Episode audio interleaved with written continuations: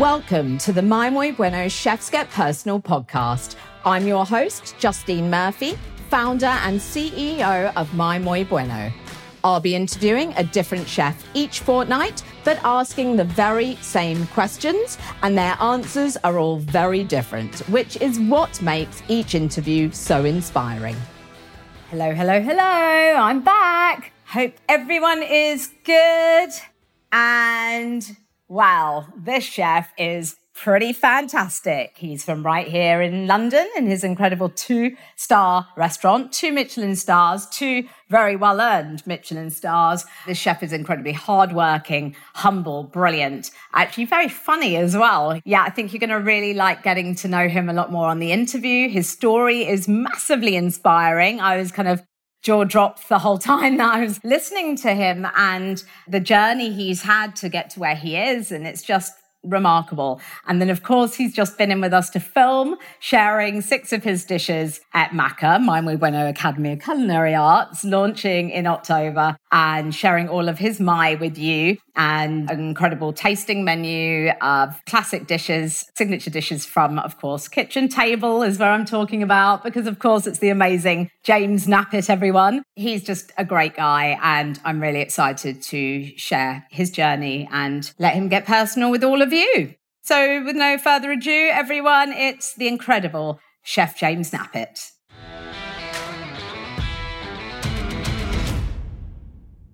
A very big welcome, James Knappett. Hi, thank you. Thanks for having me. Good to have you here. James, we've interviewed you before, many moons ago, before it was a podcast, five years ago, actually. Wow. I was uh, having a sneak peek of your answers back then, so it'll be interesting to see how much has changed in the last five years. Quite a bit, really. Giant pandemic in the way and all the rest on the littles. How old are you now, James? 41. Wow. Okay, good. Yep. Good age to be. Yep, Lovely. I'm happy. To the 40s now. That's good. Yeah. It's the 40s though. I'm 42, Yeah. so it's, Yeah. yeah, it's good. So, how old were you when you first started cooking professionally? Well, I don't know what you class as professionally, but as all I've ever done is cooked. So as soon as I left like secondary school here, you know, in the UK, like I went straight into catering college stroke, cooking in other restaurants like in my village and stuff part time. So I've done nothing else. Where was home for you then? Uh, Soham. So Soham in uh, Cambridgeshire. oh, right. Okay. So like between Ely and Newmarket are the bigger towns more known there and then Cambridge. So yeah, East Anglia, I think. So that was that was the beginning then. Yes, yeah. Right. And and then where so, was your so straight, first? straight into it. So catering college in Cambridge. Okay. So I did two years at Cambridge in the catering college. But you know, whilst I was there, I was working in a restaurant in my home village at the time called Sergio's. So it was an Italian restaurant. Okay. Yeah, yeah. I wish I had my uh, memory sort of like now back then, like because you know you always have that thing of like you know this is your village, you need to get out your village. There's always bigger and better things, and the grass is always greener when you get out. But um, when I look back now, still to this day, that's some of the best pasta I've ever seen. So authentic, so original, like from the cakes and the pastries that he used to make. It was. Uh, yeah, sadly the restaurant's gone now, but yeah, looking back, it was very, very special. What an amazing yeah, yeah, yeah. experience. Yeah, then. with what you know now, and sort of like you know, even eating pasta around and seeing pasta work. I love to work with Preparing pasta and even Italian desserts. You know, you go to Italian restaurants now and like sort of like the desserts you see, but like the skills that that guy had and you know that he he showed us and the homemade pastas and all the different sauces was uh, very special. So yeah, for a long time it was like just need to get out of. Uh, you know, get to London, or you know, as all chefs wanted to do, and that. But uh, it was really special, so I'm glad I did that. Yeah, fantastic. That's great. What an experience. And to absorb all of that and to carry it to this day and carry it forward to this day is yeah. really Uh, special. Yeah, didn't write enough down, but um, you know, still remember it. I'd, I'd like a few of those sauce recipes again, but uh, you know, that's just the way it goes. True.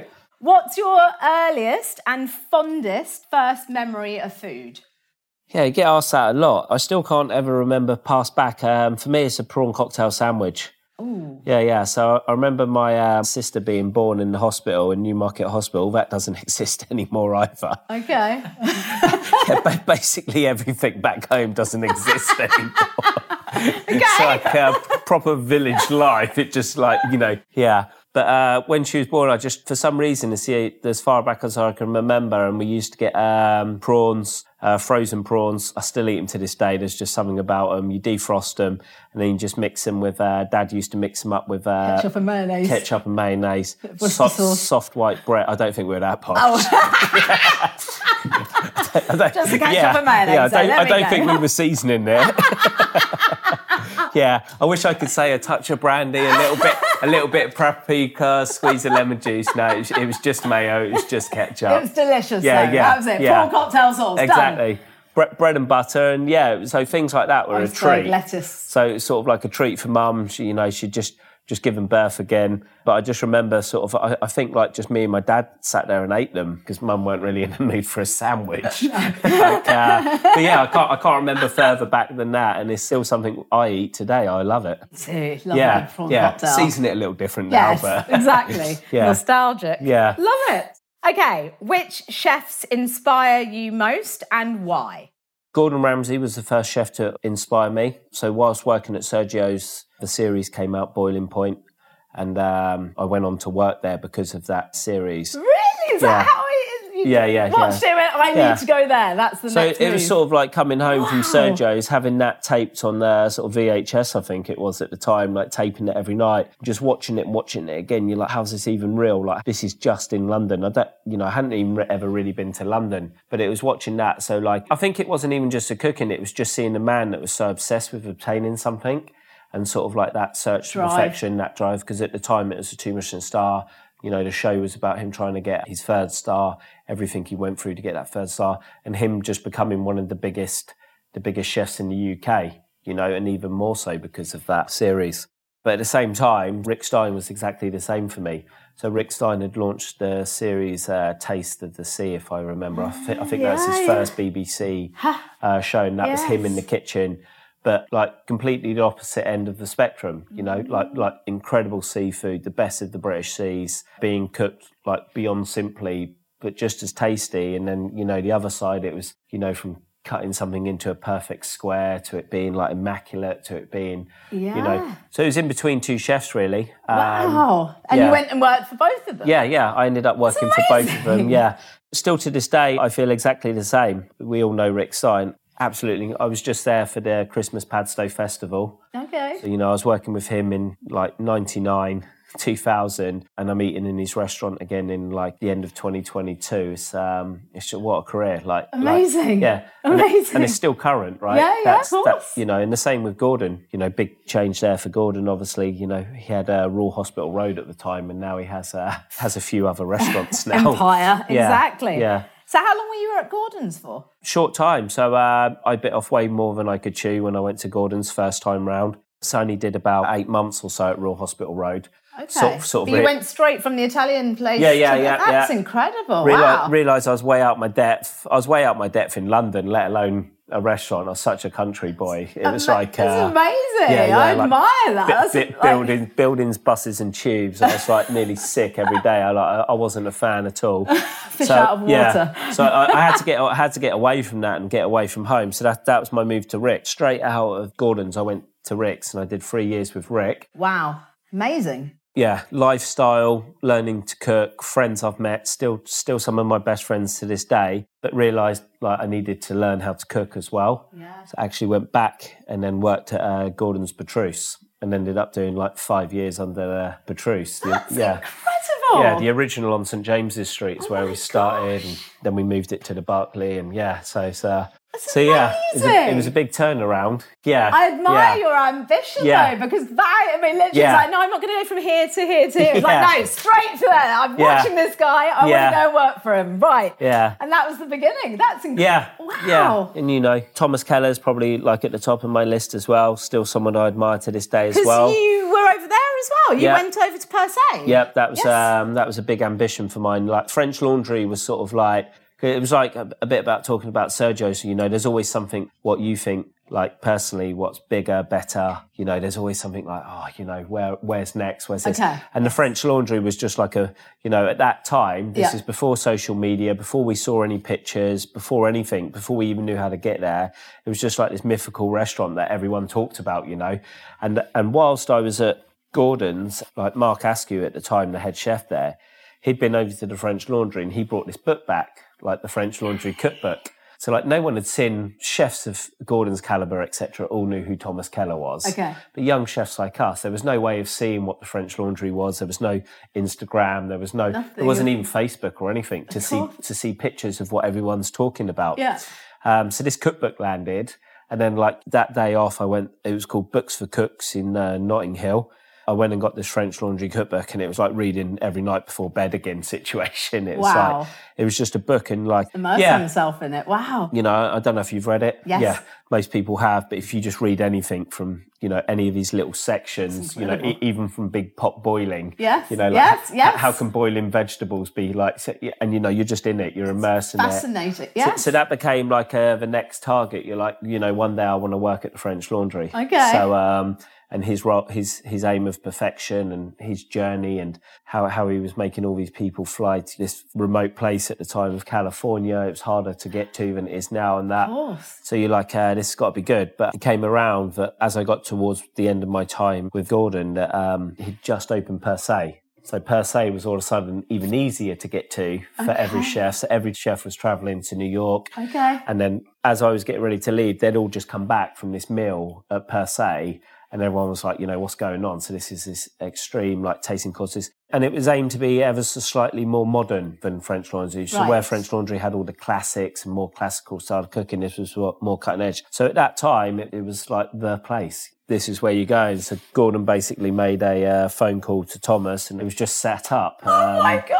yeah, so, so yeah, I, I was beyond, beyond lucky, beyond in the right place at the right time. And the same thing as in London. I'd never been to New York or anything. Took the job, got out of a, yellow cab, and I was like, I'm in New York and I'm working at. uh, surreal. yeah, I was just there. And that was it. And um, Just like that. yeah, there you yeah, are. yeah. Central Park's there, Yeah, into the yeah, mall you go. yeah. It's so surreal because Yeah. I was there a few Oh. years ago and I went to Revere back in like 215, 216. I was like, it's in a shopping mall. This is so strange and so surreal. in the Time And Warner then- building. Yes. Yeah, yeah. Above Williams Sonoma, you got uh, free, free Michelin star restaurant. Well, actually, there's two, right? You got uh, right opposite it. You have Masa and yeah, Oh. Jean-Georges, and they're Trump all there. Yeah. Wow. Yeah, definitely so didn't live near that? there. How long ago was? So I was there in 2005, six, and seven. Wow. And then Yeah. you met your wife Yeah, there then? m- met Sandia there. Wow. Yeah. Okay. Yeah. That's incredible. And then you Yeah. scooped her up and brought her back to England. Yeah, yeah. Basically. Sounds good, don't it? Come with me Yeah. on my culinary journey. Not quite like that, but, that, but we'll take that. Sounds good. That's yeah. amazing. And Yeah. then so then you were back here, but then then you also did a stint in Noma as well, somewhere Yep. along the way. Yeah, long stories per se. I was offered like another three year contract to stay on as a sous chef. Uh, like blown away with that at the time I was working. My head chef was Jonathan Benno, another massive inspiration of mine, good friend of mine as well. And it was a super hard decision, but I think that was my peak of where like I was the hungriest of my career of wanting Okay. to know knowledge, see more, learn more. And I, I just didn't know right then and there if uh, five years in one restaurant was the right move. Right. Given that I'd done like five years in one restaurant, three years in another. Okay. And I, I didn't want to be a kitchen hopper, of course. I'd done my time. Yeah. But um, turned around that uh, Gordon was opening up in New York. I sort of got an offer there to go work there. And then, long story short, is um, didn't get the visa. So was unable to get back, which was like me and Sandia had just got a flat thinking I was coming back easy. You know, our whole life was in New York. We, we just thought we were ah. simply coming back. So to wait for this visa, you had to wait like 90 working days. And on the 90th working day, so that doesn't include weekends. And they have a Oh lot, they have a lot of holidays over there, Oh like my Labour Days, this day, that day. It's 90 days. I'm not allowed to work anywhere in that time. You're not allowed a job. So what did you do in that time? Yeah, so you have to be proven that you can be supported and everything. I had to come back to the UK. I wasn't allowed to leave the UK in that time, etc., etc. Oh my word. And on the night- Only to then be told, Yeah. no, sorry, declined. But yeah, 90th working day, it was literally a letter saying uh, your application's been declined. Um, you're overqualified for this job. You're like, what? So um, yeah, it was a bit of a bit of a heart pumper. You're like, hang on a minute, like uh, been pretty lazy for uh, three months. Like, what do we do now? Like, no, no job set up, no nothing. Yeah, I kept busy with stages and things like that. But then uh, we realised that that wasn't going to work. So Nia came over to the UK, Yeah. and I basically, I was like, you know, it's not going to work. What we're going to do? I think the only way of me getting back was um, like in our heads was like, and we talked about it before. It's like if we get married, right? Okay. So it's like a green card situation, you know. but um, we hadn't talked about it for a while. So when she came back, I proposed to her, and then um, yeah, completely random. And uh, so, so that was our, our plan. That like you know, this is the way Right. we'll get back to uh, America and do Okay. something. And then uh, while she was over in the UK, I think we were out in Cambridge somewhere. Still didn't know what I was going to do or where I was going to work or anything. Right. And I'd got this. We went to a, like a cookbook shop. I was getting this book, and then uh, the cookbook there, the original Noma cookbook was there. So I picked this up, and then as I was flicking through it, I recognised one of the chefs. At per se, you have what we call an extern, Right. where somebody works with you for three months on your station to learn, and so like a stage, we call it Okay. a stage here. And this guy in the picture was this um, extern, and I was like, oh, oh I, know remember him. yeah, like this. And I was like, oh, this is at a restaurant. So, so he was talking about Noma. He sort of told us about it. He's like, it's a two Michelin star restaurant in Copenhagen. Like, where's Copenhagen? They're like Denmark. You're like, where's Denmark? Europe. Oh, is it? Like that. So like, like no one really knew Copenhagen or Denmark. Yeah. Uh, because this is in like 2007. Okay. And I was like, okay. And I was like, oh, actually, this is a good idea. I was like, and I was like, I've never been to Copenhagen. I'm looking through the book. Food looks insane. Yeah. Like this is the So you're original. getting inspired as you're Yeah. flicking through the pages. And I was like, I, I know what. I'll um. So f- I like uh, me proposing to her. I took her to Copenhagen. Uh, so we had two weeks in Copenhagen. We ate this restaurant. Ate at Noma. Rene came over at the end. Like, nice to meet you. Blah blah. I just looked at him. I said, "You got any jobs?" Like that, and he says, uh, "There's always jobs for the right person." And he's like, "You worked at uh, Per se." He's like, "When can you start?" So there was no trial, nothing. Two weeks later, I lived in Copenhagen, and I worked there for two years. no yeah. way. Yeah, and I- I've never been back to uh, to America. well, that door Yeah, firmly yeah, closed yeah. for good reason. Yeah, Uh, Because a- a- and we've been married for 15 years. that is epic. yeah. What a story. Yeah, I so love that's, it. So that's how it happened. And uh, goosebumps. I love yeah. but very special time to land at, you know, be a part of it then. Noma that time, because yeah. um, no, I wasn't joking. People didn't know where Copenhagen and thing is No, like, of course. like you know, Re- Noma, Rene, and you know, a collection of other chefs in um, Denmark at that time with that sort of like cooking from the land, bringing foraging back, etc. You know, they made it like another gastronomical place to travel to. So even when I lived there, um, there were five or six like restaurants of Noma's caliber at that expense of that quality that existed. So on your days off, there was nowhere to eat.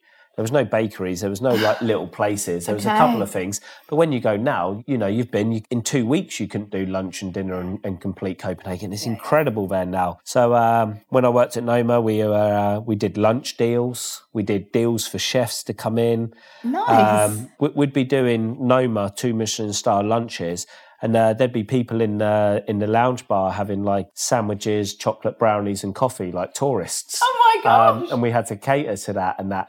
And Wow. um, and it was just like you know, Rene's still blows my mind. You know, he's in Tokyo as we speak now. Yeah. Like he's, he still blows my mind how he does it. It's like you know, he went from you know no one really knowing of this restaurant and that to like number one in the world. And yeah, so it was, that was my journey really from from there. And as I was leaving, it became the best restaurant in the world. And to witness that, and all of a sudden, you Been know, part of that though. Yeah. It's just well, you couldn't get rid of tables at lunch, and then all of a sudden there's a table of like five three-star chefs from Germany. There's a, a table of two from the two best restaurants in Tokyo. One's in the mountain, one's like blah blah, and like you know so on and so on. And you're like, what is going on here? And then it was like you know you'd look at the reservation list, and it was there wasn't someone that wasn't known. yeah, zoo, yeah, yeah. But it was, it was like absolutely incredible. to have been there at that time that the shift was happening. But, ju- but just to watch that concept, mm. You know, Nordic cuisine, yeah. like you know it's something that inspires chefs including myself Globally, like yeah, worldwide, yeah, yeah. and still now Yeah.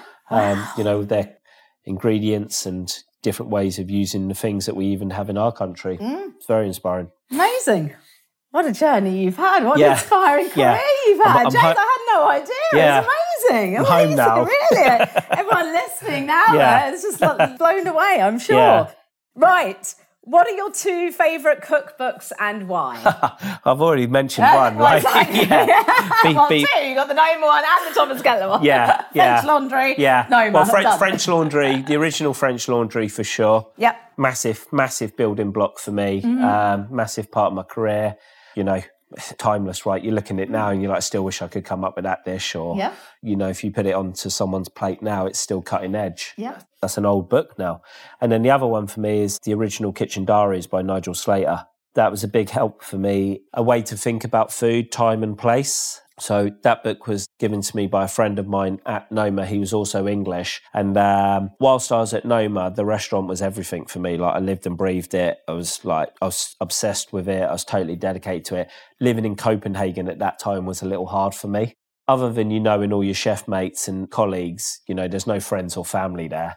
It's yeah. you know you, you don't make friends or family in a restaurant of that caliber because you're just there with your workmates. So and at that, like I said, at that time there was no like I'm going here for lunch, going here for dinner, going to here, going to there. So it just became a bit like you know I started to travel home again a little bit more at the weekends. But this book, Kitchen Diaries, for me was a, you know, I don't know if you've read it. Nigel Slater's writing's just like insane. He can put you in like from making a cake to making a stew, and I, and I read it through the seasons. Okay. And it was like uh, it was like England was right there with you, in the way he read That's about like comforting. you know, yeah, so so good. But the writing was incredible, and it was another big part of like how to look at food different, and then starting to learn about like you know I'm, i was never going to come home and open a restaurant with food from Kitchen Diaries. It's it's not chef led or anything like Yeah. that. It's it's for everyone to be able to cook. Yeah. But um, it was quite interesting of how I started to merge my thinking with what I was learning at Noma, but within that sort of like time and place of, you know, if you're baking, even if you're baking onions, like how he'd write about it, you know, the smell of the oven, the time, the weather outside. So I stand by that book and that was great reading. And, you know, I have two books on display at kitchen table and those two. Oh, yeah, yeah, yeah. that. Yeah, yeah. Good books, good books. Very good. Yeah. Okay. Which two ingredients could you not live without? Uh, yogurt. Oh, I absolutely love yogurt on anything.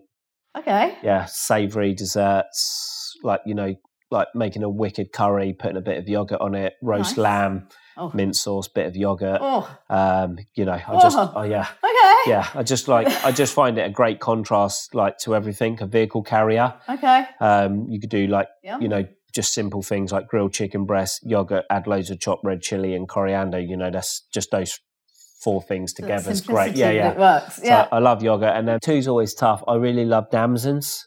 So, Ooh. so damsons are uh, a, a secret ingredient of England. I think. I think it's the flavour profile of a damson's incredible. Wow. So it's uh, it's quite rare. Sadly, now I do think um, damson trees are being planted, but we always go for the wild ones, and sadly they're getting scarcer and scarcer. Right. Um, even back home where I go foraging, where all the damsons were and now houses. Uh, you know, these things get ripped up out of the ground. Wow. A bit like sloe sloes, you know, Okay, like you know, if you're doing sloe gin. gin. and that, yeah. but they grew in similar areas. They they even look similar. okay. So so damson plums, and I like it because of how rare and how British they are. Wow. And I love it that you can't go to a supermarket still and get a kilo of damsons. And it's actually a plum you have to cook for it to become palatable. So it's the result of cooking it like that. Bounty, what you get afterwards is incredible. wow. Yeah, and so what would you use the damson like? A few things? Oh, we, we, we use it from savoury to dessert. So like kitchen table, like putting damson with any of our red game birds, duck or, Mm. you know, pigeon, mallards, okay. sort of like in that time delicious. to having damson ice cream as a dessert or, you know, damson and figs and Oh. thick green fig leaf, you know, it gets, it gets a bit chefy, but at home, like on a Sunday, like the classic roast chicken dinner, paxo stuff in bread sauce. Yeah. And instead of the cranberry, Yeah. you put a big dollop of damson on it. Oh, Oh, Yeah, yeah, yeah, yeah, I, I can't do that one at KT, but that's that is my best dish. yeah, yeah. You're so, Your ingredients, it's, yeah, I mean, I love eating at kitchen table and you Yeah. blow me away every time with all your ingredients and not only the whole immersive environment of the kitchen table itself, which I love, which is, feels homely and that interaction, not only with you guys, but just with each other. It's always a Yeah. laugh and like everyone's always kind of picking up on other people's conversations and interacting and it's always I'm good at listening now. It's always good fun. It is. It is. But also just your ingredients that you use. I mean, for me, I never forget it. It's that amazing. I'd never had it before. Is that is that beef steak mushroom? Yep, yeah, Wow, yeah. it's So, incredible. yeah. Well, well, that, that's another one. You know, you never. I don't think you'll ever find that in the shops. It's, No, uh, you know, no. chefs have to go. f- You know, we find that. I probably got my biggest bounty of it this year. I, I pulled in like forty plus kilos from from trees all in here in London. It's, uh, Amazing. yeah, like you say, you know, there's such a special ingredient. So special, Yeah. memorable though. Yeah, Like, you yeah. know, never tasted Yeah. anything like it and just being blown away. Yeah. Well, it's getting harder and harder to show um, guests these things now because, you know, as as things do become chefy or restauranty and other places do get hold of it, get it and make it the norm, you know. So Yeah. keep trying to find these ingredients. Like black garlic is one I like to talk about. You know, I once said it was like a chef's secret weapon because these chefs were putting it in the oven for like three days or rice cookers or steamers and stuff. You know, you, you can buy a jar of black garlic puree in a supermarket now, you know, like like everyone knows what black garlic is now, you know. So as these things get picked up and taken, it's harder for us. So things like damsons beefsteak mushrooms, still, you know, good few things out there that we can show off with. Good. Great. What is your favourite comfort food to cook at home? Oh, it's, roast dinner easy. Lovely. Yeah. Gotta love a good roast. Yeah, I'd eat, I could eat a roast seven days a week, no problem. Love Uh, a roast. Yeah, I love it. Delicious. Roast chicken yeah. then? Is Ro- that the... yeah, I love all the roasts. Okay. Like, like I love, you know, and I- beef and Yorkshire yeah, no, I, I love, I love everything that goes with them. Yes. So if it's beef, Yorkshire, horseradish, if it's lamb, mint sauce, if it's pork, apple sauce. But if I was only allowed to, I could eat seven roast chicken dinners a week, no problem. Nice. It has to have Paxo stuff in. Call my dog Paxo. Oh, really? Absolutely love Paxo. Got all the, and all the trimmings. Yeah, yeah, yeah. Gotta have all the Yeah, I think a roast is one of those things where, like, if you're going to do it, like, you know, you know, you're Go in the kitchen most home, of the you've got- day. Yeah. I just don't mess around with it. Don't leave something off. No, well, know. I'm saying I do roast Yeah. chicken, Yorkshire puddings, pigs in blanket, cauliflower cheese, roast Hard- potatoes, oh, yeah. the greens, and the carrot, like the Yeah, whole yeah. shebang. That's Yeah. it. And bisto. yes, Oh, love done. bisto. I don't do the Paxo stuffing. I Yeah. need to do the Paxo stuffing. Yeah. that's the that is Oh, I the love it. secret. That's Yeah. the key. Nice, comforting. People always come around. They're like, "Oh, you know, have you made your own roast chicken?" It's like, like, no, you're having bisto. Bisto and Paxo. yeah, there yeah. we go. do, do not mess around with the comfort of this. You know Exactly. Yeah. Some things must, yes, Yeah. never be tampered with. Right. If you could eat at any Michelin star restaurant in the world today, where would it be and why? Well, they don't have Michelin stars there, but I, uh, if I could eat anywhere in the world, it'd be Quay in Australia. Australia. Okay. Yeah. I've got their cookbook actually. Yeah. Yeah, so P- Peter Gilmore, uh, one of my chefs is actually there, or was. I say one of mine. He worked with me, Tim. You know, he went on to go do a year there about six years ago and still there. But um, I haven't been to Australia before, and I just love his books. I love, of course, now we do have social media, and I can see what they do there. But this has always been on my radar to go to. One that I'd, I'd love to eat at. Family trip to Australia then. Yeah, my, my, not just yet. yeah, three and one on the plane. Not, we're going to wait a little while. Love it. So I'm, I'm going to ask because five years ago you answered Gaggan. So have Yeah. you been to Gaggan in the last five years? No, Did you I ha- go before no, I didn't go. Oh no, no! no, I didn't. Oh. I didn't go. I'll have to put that one on the list. I did him last year. I went and interviewed him and did his pop up at Tomorrowland. Okay. Which was amazing. Yeah. And yeah, and he's Yeah. hilarious. I mean, Yeah. yeah. great, great guy and Yeah. licked the plate and did all that stuff and Yeah. yeah. You know, it looked interesting, and you know, his menu was all the emojis at the time and stuff, and you were there, and like, yeah, I haven't been to Thailand since then, actually. So yeah, we've got actually got an offer this year to do a, a guest chef out in Bangkok. So ho- oh. hopefully going this year. Yeah, Fantastic. yeah, Okay. Lovely. Yeah. Go hit Gaggan up and yeah. make that happen Is it as back well. open? I think, I think they're about to go back again because they went somewhere else and oh, now Oh, they're okay. about to go back Yeah, for the next okay. season. So, yes, Right. next cycle. Yeah. Right. Oh, well, I think I know the answer to this. Who would you take to Quay as your guest? My wife. Hey, good answer. Hey, happy wife, happy life. I think I say that every podcast episode. Yeah. Nah, we've Good. been lucky. We've eaten around the world together. So yeah, I'm sure. Yeah, yeah. Fantastic. Been very lucky. So, what do you look for in a good chef? Well, I think the the thing I look for in a good chef, like like straight away, is something that um, like you've either got it or you're not, and like slowly, I guess you could you could teach it, but you have to have passion for food, right? You've got to want to like naturally love food. Food's not a job. It's not like I've come across chefs, and there are chefs. They'll come to work, they they cook like they cook, and then when they're out of work, they have no interest in food. Like not what they're having for breakfast, not where they're going for dinner. Like it's just Wow, you know, I don't know. Uh, Strange, almost, like, yeah, just just personally, I just find it really strange. But I think if you have that natural passion of even if you're making a Victoria sponge cake or you're making um you know a complex sauce or you're making a terrine or you're peeling carrots or you're you know, you're boning out a pigeon. You have to have the same love and passion for every single one of those jobs mm. consistently for everything. So other chefs say it, there's, there's no importance of an ingredient like, you know, a scallop doesn't take center stage at my restaurant over a pea or a piece of chervil or, or the black garlic or the white asparagus or, you know, of course there's different prices that we yeah. pay for these things. If we're getting the best caviar, if we're getting the best beef,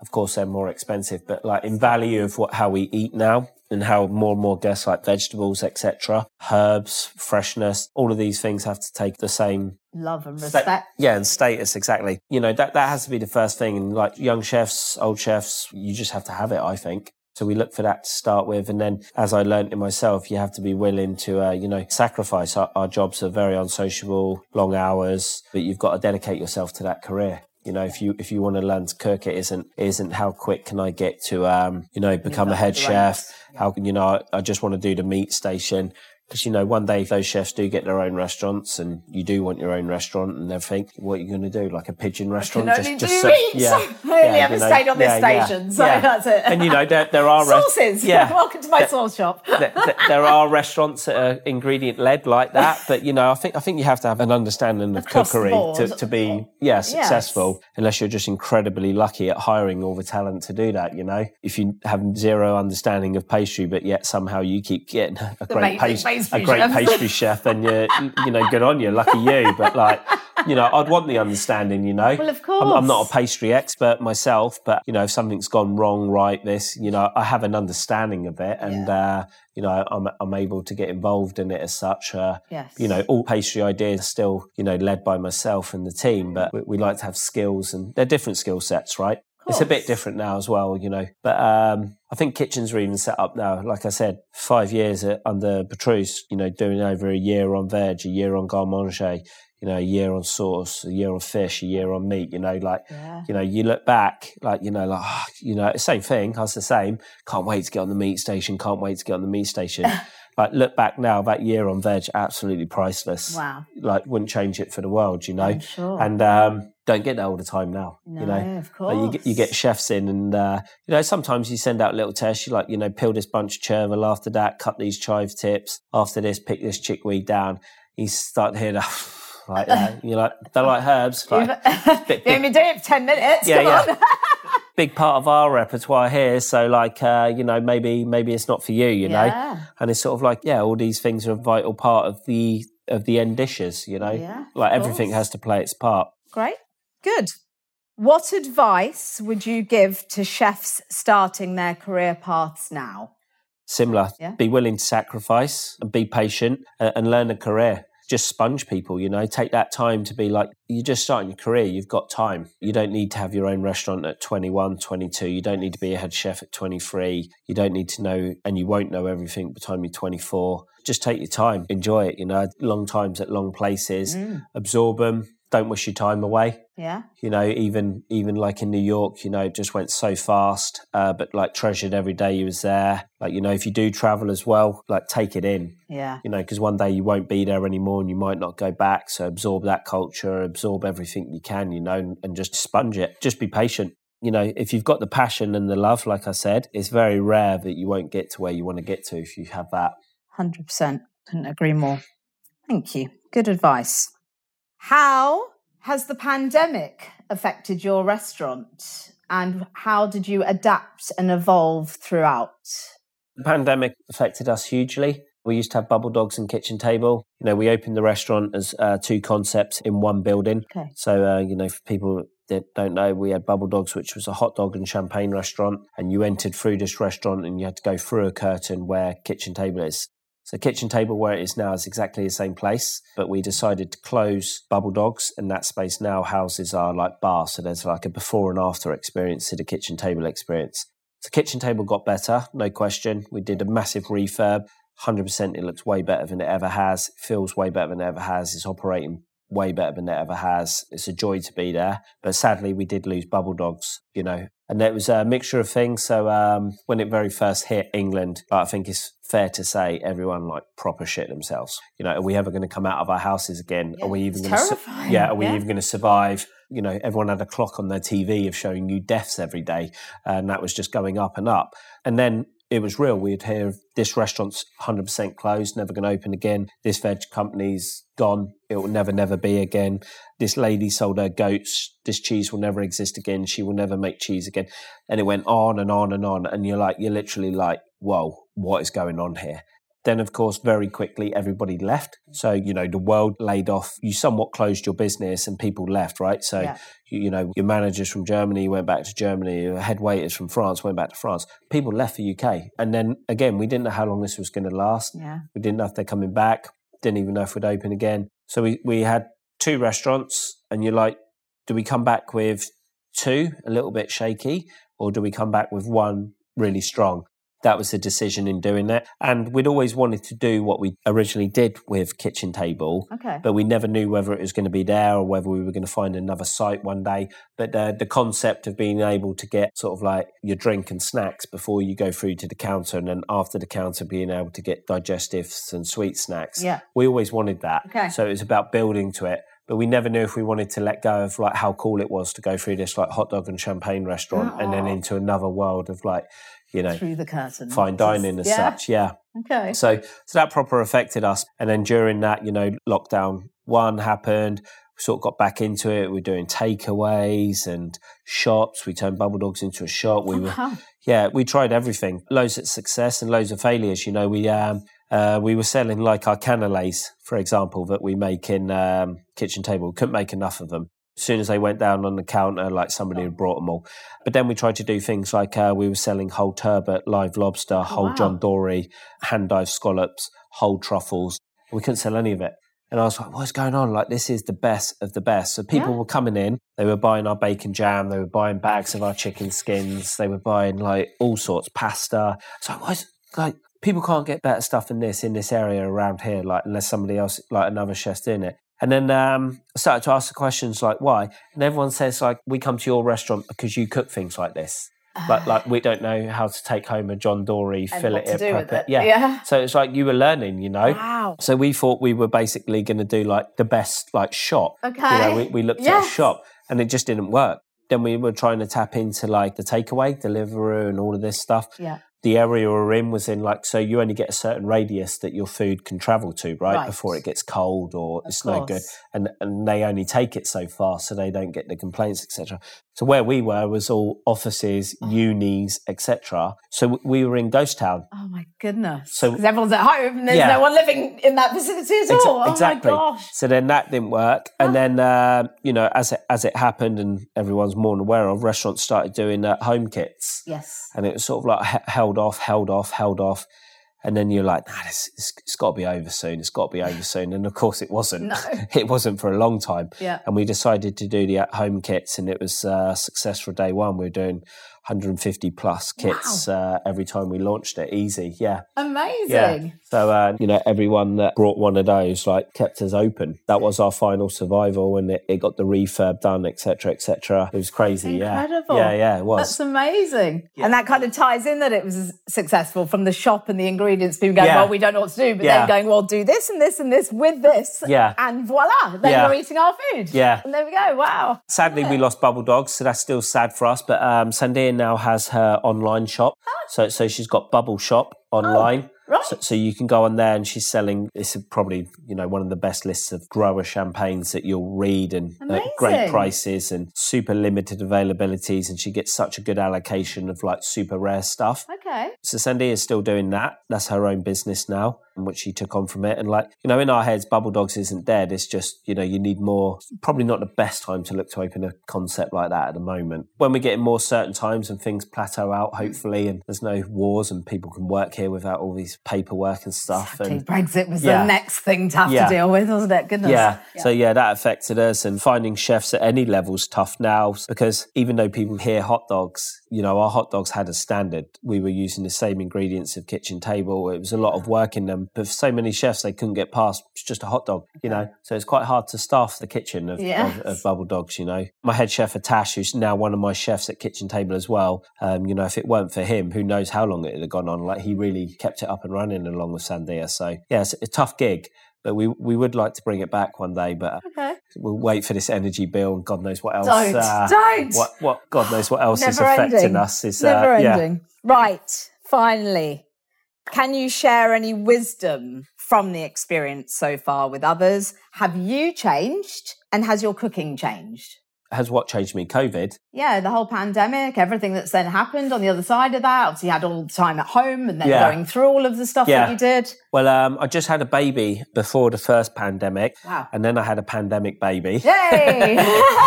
Yeah. so me know what you were doing Yeah. at home in lockdown. Bl- bless him. poor, poor lad. He'd be like, "What is that, Dad?" One day, but, uh, but yeah, without doubt, uh, children have uh, mellowed me. Okay. You know, uh, been an obsessive chef, a chef that's always wanting to achieve something with the team. You know, it's been tough. As kitchens of this caliber are tough, I'd, I'd find it hard to believe that any chef sits here and says uh, cooking at that level's easy or not stressful. We say we're going to deliver in that, and guests guests coming to eat with us, they're coming with expectations, Yes. as they should, and we know that. So um, when when anyone has expectations about anything, like somebody someone needs to deliver on whatever it is, right? Yeah. Whether you're saying that you've got the best car or whatever, if you're buying that best car, it needs to deliver as, as we do. So that's tough. But I think having kids and then being very lucky to have that, still think about it now, you're like, and miss it, having dinner with your kids every night because, you know, we wasn't running a daily restaurant like Yeah. that. You know, we were getting all that work done during the day. You were coming home to be with your family. So, like, will you ever have that again? Probably not. But, you know, when in this career, you know that. So, like, you set yourself up for that. It's not like I'm sad every night. I don't have dinner with my kids. I see them enough in the week. Yeah. But you know, you can't have everything. You can't run restaurants of course. this caliber and be at home with your family. No. Uh, and just- you need it- to be in the kitchen, you know, and you're Exactly. always in the kitchen. Yeah, I mean, yeah. It's as it should be, you know. If, that's- if we're open, I'm cooking. But yes, I think family time. Family's always been big for me. You know, from growing up, my parents, my sisters, always big. And then when you get your own family, even bigger. But yeah, just appreciating everything a little more. I think as we all did. Yeah. Um, you know, when you do get to travel or, you know, when we were allowed to see all our families again, it's about not just letting it be a thing, especially with kids, right? You focus down on it a little more. If you're having dinner last night or if you're going to the park, you, you absorb it more yes. rather than you're like, you know, you know, as soon as we've been to the park, I'm going to do this, I'm going to do that, I've got this to do. Like, yeah. you know, I still think like that, but I, I take in the moment a lot more. Appreciate it Yeah, yeah, yeah. yeah. It doesn't matter what it is, you know. Not taking things for yeah, granted, exactly. I think is super lucky with his career. You know, chefs are very lucky that restaurants now get taken around the world. yes. Um, you know, I've been to more countries around the world because of being a chef and having a restaurant than putting myself on a plane for a holiday, for sure. So, um, you know, if, if it's something as extravagant as going to another country or or if it's going to the park or whether it's just having, you know, an extravagant meal or a normal meal or a burger, like just, just taking it all in. I wouldn't say it's changed my cooking more. I'm, I'm still as driven. Like I say, the pressure's there that we need to deliver and you, you never not want to deliver. So you always put that pressure on yourself. But I just think, I don't want to say a word like not taking it so serious because we really do take it serious, but just being, uh, just being a bit more relaxed about it. Bit older now, you let things go a lot quicker. You pick your battles, don't you? Yeah, yeah, you know. what bothers Um, you, what yeah. used to bother you Yeah. in some areas, you Yeah. just let them go now. Yeah. You know, I've been, Maturity and yeah, maturity, made silly mistakes as a young chef, like, you know, dwelling on things, hanging on to things, working for those chefs, learning from those chefs that did that and that as well, and seeing those chefs be different now, you know. But when you're after something and you're young and you want something and the pressure's on you, as much as social media is our best weapon, it's also your worst weapon, right? And um, I keep my head down. We do what we do. I choose not to read reviews, good or bad. And, you know, as long as we're busy and we cook how we want to cook and we're happy as a business, Yeah. I think that's the most important thing. There's no point being, um, you know, reading all the glory and then wanting to change your restaurant the day you read something negative, uh, listening to one person when the majority is this, or vice versa. Like, you know, maybe one day when your restaurant's empty forever and you're like, okay, I should probably start reading something now because, uh, you know, somebody's trying to tell me something and I'm not reading. Like, I hope that doesn't come around, but um, just being positive, being, Okay. you know, a bit of work life balance definitely now happens due to responsibility, you know. Course. I think it was easy to go to the restaurant 8 a.m. and not come back till 1 a.m. because you just constantly you wanted to make that little area better. You wanted to make that part of service better. You just needed to do this fridge bit better. You wanted to reorganize that better. There's E- always something to yeah, be done. Yeah. That's even thing, in so- the office, let's put these files here instead of here. There was always something, and now you're like, you're like, you know, does that even matter? You know, do I need to do a stock take of all the pans again? Like they're broke, they're broke. You know, like you know, because because you've got responsibilities at home and stuff, and making sure you get a bit of a bit more of a balance with uh, family and work. It's a good place. Yeah, yeah. Great. Yeah. James, that's a wrap. Awesome. Absolutely incredible. What an interview. You've really blown me away, really. Yeah. And I think everyone listening, like, what a humbling, inspiring, incredible journey you have had. Thank what you. a remarkable career. Congratulations. You know, and now here you are, two Michelin star chef. Everything has evolved and. I look forward to seeing bubble dogs. It's Yeah. like, I want to try Yeah. out one of your hot dogs. Yeah. Definitely. An ambition down the road. Yeah, no, very exciting times ahead in all the ways. And uh, thank you so much. Thanks for having me. Coming on. Appreciate it. And there we go. The whole Rick Stein connection is so wonderful. And um, of course, he worked for Rick for a number of years. I went to Kitchen Table a few months ago now. Uh, you can have a look on my Instagram over on My Muy Bueno for the reel. He did this incredible evening paying homage to Rick with lots of his signature dishes and dishes that were at the time that James was actually working with Rick. It was really well executed, wonderful people, just, oh, never eaten so much fish in one night in my life. As I joked at the time, I could swim home. I was like Flipper. Yeah, James is remarkable, that he's doing, his passion for ingredients, his passion for foraging and wild foods as well. And he's a good egg. He really is. And very talented, hugely talented, and just doing great things and will continue doing even more exceptional things, I'm sure. Yeah, I hope you really enjoyed that interview as much as I enjoyed interviewing him. And you'll be able to, of course, get even more of James once his course is out with Maca later in the year and get to, yeah, learn his dishes. He's also done a number of modules with us as well. So some skills and techniques, sharing all that brilliant expertise he has with lobster preparation squid preparation, scallops, all of those sort of things. Some incredible handmade pasta he does on his course as well. He's just, yeah, absolutely fantastic. So Ah, that's it. That's another episode and another chef in the bag. And uh, we're about midway through the season already. Where's the time going as this year is flying on by? Have a great next fortnight. Of course, go and follow My Muy Bueno Chefs. It's going to be evolving very soon. Use our hashtag My Muy Bueno Chefs and follow me over on My Bueno for everything podcast, My Bueno updates, food, restaurants, visits, all of that in all the ways, and very soon, all things Maca too. That's it, everyone. Stay well as always, and I'll be back in two weeks' time.